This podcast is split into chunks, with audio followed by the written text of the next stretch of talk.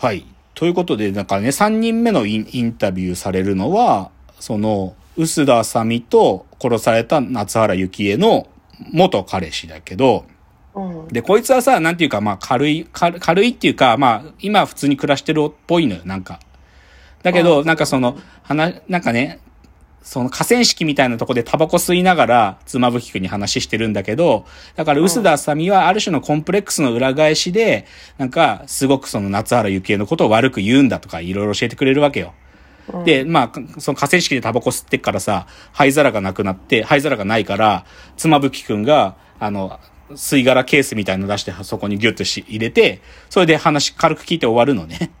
うん。っていうので、まあなんていうか、だから、殺された小出圭介、旦那の方も、ある意味なんか少しそういうところがあって、で、奥さんの夏原幸恵の方もすごく女ってものを出すよと。でもそれには男は、まあ結構簡単になびくし、で、女たちがそこ夏原幸恵に抱えてるコンプレックスみたいなのも透けて見えるよってことが語られるわけ。なるほどねっ。てところまでで、一回スマブキ君のその、週刊誌の、さ、最初の特集記事が出て、なんだけど、こういう話なんだけど、週刊誌そのものには、その、表紙っていうかね、一面は芸能人のキス写真なわけよ。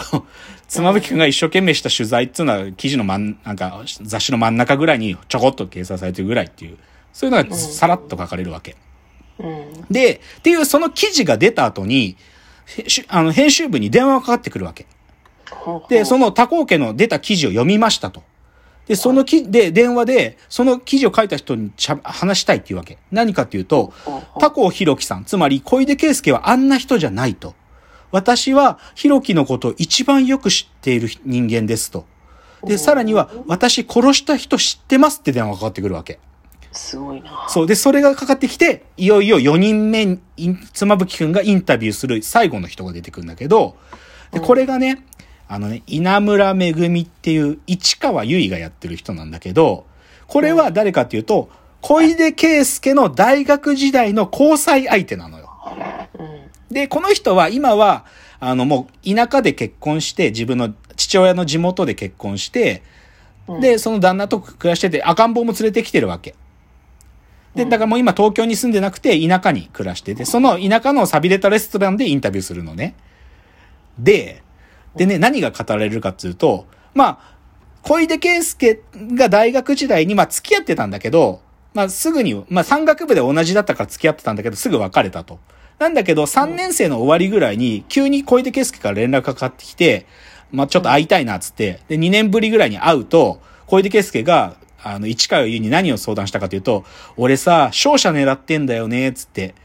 で、市川優の父ちゃん、勝者、あ、なんか、付き合いあるって言ってたでしょ？なんか、口聞いてくんないかなっつって、要は就職の、なんていうかな、口聞いてくれって頼みに来るわけよ。すごいね、元カノにそう。で、よくそんなこと言えるわねって言うんだけど、うん。でも、そこで市川優衣はね、でもわた、なんか、小出圭介に未練があったんだろうね。でも、なんか強がりもあって、でも今私彼氏いるから、2番目ってことならいいよ、っつって、で、まあ結局まあ肉体関係持って、父親紹介するのよ。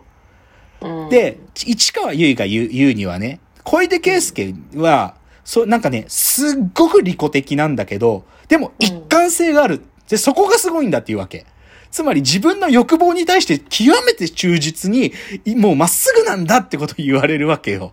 サイコパスじゃん。そう。でね、で、そで最初そう、小出圭介そう言ってたじゃん。だけど、なんかね、勝者狙ってたんだけど、なんか急に、その、ディベロッパーっていうか、不動産系に行きたいとか言い出して、で、そこの内定もらったっていうわけよ。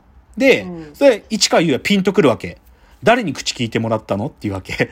そうすると、別の女が出てくるのね。もう、全く別の文学部の女が出てくるんだけど、それでそこに市川優が、あなた稲田なんとかさん？とか言って、あなた、ひろきの誰、何なの？とか言って、え、何？つって、私、ひろきの恋人とか言って、女同士でバチバチやってるわけよ。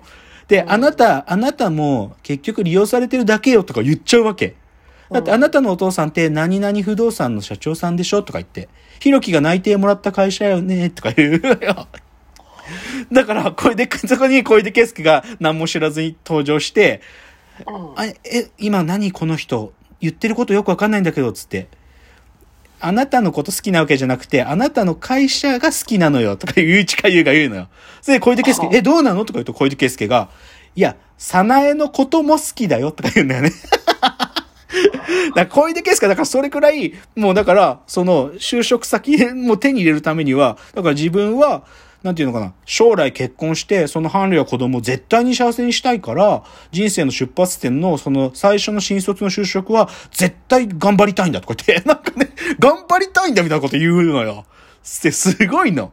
で、それで、今日のことがなかったら、二人のうちのどっちかが将来隣にいたかもね、とか言うのよ。すげえのよ、小出圭介。それで、でも結局ね、小出圭介は、じゃあ、そのコネ使って、その、お、お女の子を利用して入った会社に行ったかっつうと、自分の実力で別のディベロッパーに入るわけ。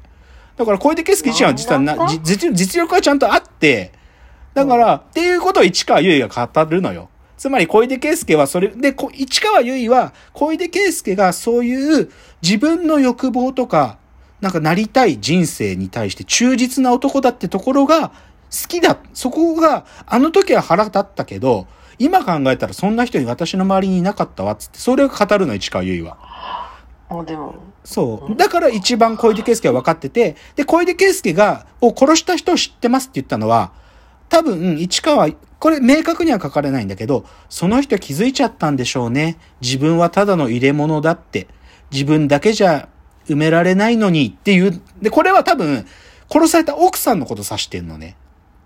つまりうん、奥さんもある意味利用されたんだって気づいたから、奥さんが小出圭介を殺し、娘を殺し、無理心中したんじゃないかってのが、市川由衣の推理なのよ。はあはあはあはあ。なんか、でもそういうことされてもおかしくない。小出圭介はそういう男だからっていうふうに言うの。だから市川由衣はそう語るのね。あくまでも市川由衣は知ってるとか言いながら推測で喋ってんのよ。はいはいはい。で、そこでさ、最後すごいこと言うのが、赤ん坊をこう撫でてるんだけど、うん。なんあ、もう4歳になるんですとか言って、似てきたと思いませんとか言うのね。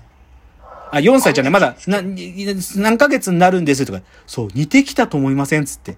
で、みんな愚かで空っぽなのにね、とか言いながら終わるんだけど、だから、あ多分、市川由衣の子供は小出圭介の子なんだよ。はあ すごくないっていうのが、だからここまでで4人目の取材が終わったわけ。妻夫木くんのね、あー4人の取材が終わりましたと。っていう取材が進みながら、でも片方でもう一方でやっぱり妻夫木くんは妹のことがあるから。で、はで、そのさ、ある意味、放置されてた、むもうガリガリになっちゃってる千尋の見舞いに行くんだよね。そこで、弁護士さんと話するわけ。で、弁護士さんが、まあ、その精神鑑定の結果も聞いてきたから、あ、妻夫木さんたちのご実家も辛いご家庭だったっていうのを、妻夫木くんにも確認したいっていう話で聞くわけ。で、だから妻夫木くんは、でも、なんか、母親は、そのね、まあ18年前に離婚して、今は別の男と結婚して、その、つある意味、妻夫木、道島ひかりの弟弟にあたる子供が生まれて3人で暮らしてるらしいのよ。なんだけど、その新しい父親のことを妻夫木くんたちは知らなくて、その、元の別れた父親の話になるのね。うんで、その父親ね、やっぱりね、妻夫木くんにすげえ暴力振るってたんだって。もう殴ってた。で、さらに、道島ひかりに性的虐待もしてたんだって。うんで、小学生の頃からなんかおかしいなと思ってて、で、うん中学の時にはっきりとそのところを見て、で、それで妻夫木くんが激、中その時も、あの、高校生になってたから、妻夫木くんが激怒して父親をボコボコに殴ったんだって。うんうん。で、それで父親がその翌日家から出てったっていう話が語られるのよ。うん。で、で、道島ひかりはさ、そういう父親、父親にそういうふうに、まあ、やられてたわけじゃん。で、それは母親に、その父親が出てった後に母親に初めて言ったら、誘惑したあんたが悪いって言われたんだって。ほんと胸くその悪いよ。胸くそ悪いでしょで、それでさ、じゃあ、それでさ、ま、その弁護士のが知りたいのは、実は道島ひかりの産んだ娘、要は今、もうすぐ死んじゃうかもってなってる娘は、誰の、父親、誰なのっていうの分かんないわけ。道島ひかりシングルマザーなのよ。でう、ん。それ誰なの？って聞くんだけどう、ん。妻夫木くんは、それだけは妹は絶対に教えてくれなかったっつって、その父親、死にそうになってる娘の父親誰かっていうのはまだ分かんないんだよ、ここまでで。え、ジップの可能性があるってこと？まあ、それが匂ってるよね。でしょ？で、ここに、で、その話をしてるところに、さっき取材した4人のうちの1人である、臼田あさみ。つまり、その慶応の夏原幸恵の同級生で彼氏を取られたという、その臼田あさみから電話がかかってきて、そのうん夏原さんに人生を壊された人をもう一人思い出したっていうわけ。うん。だからカフェに来てくれっていうのね。うん、で、そこで何が語られるかっていうと、うん、実は、うん。満島ひかりも、慶応に通ってたってことが語られる。で、さらに、満島ひかりと、その死んだ夏原幸恵っていうのが、同じ小学部で、同級生で、親交があったってことが、宇津田あさみから語られるのね。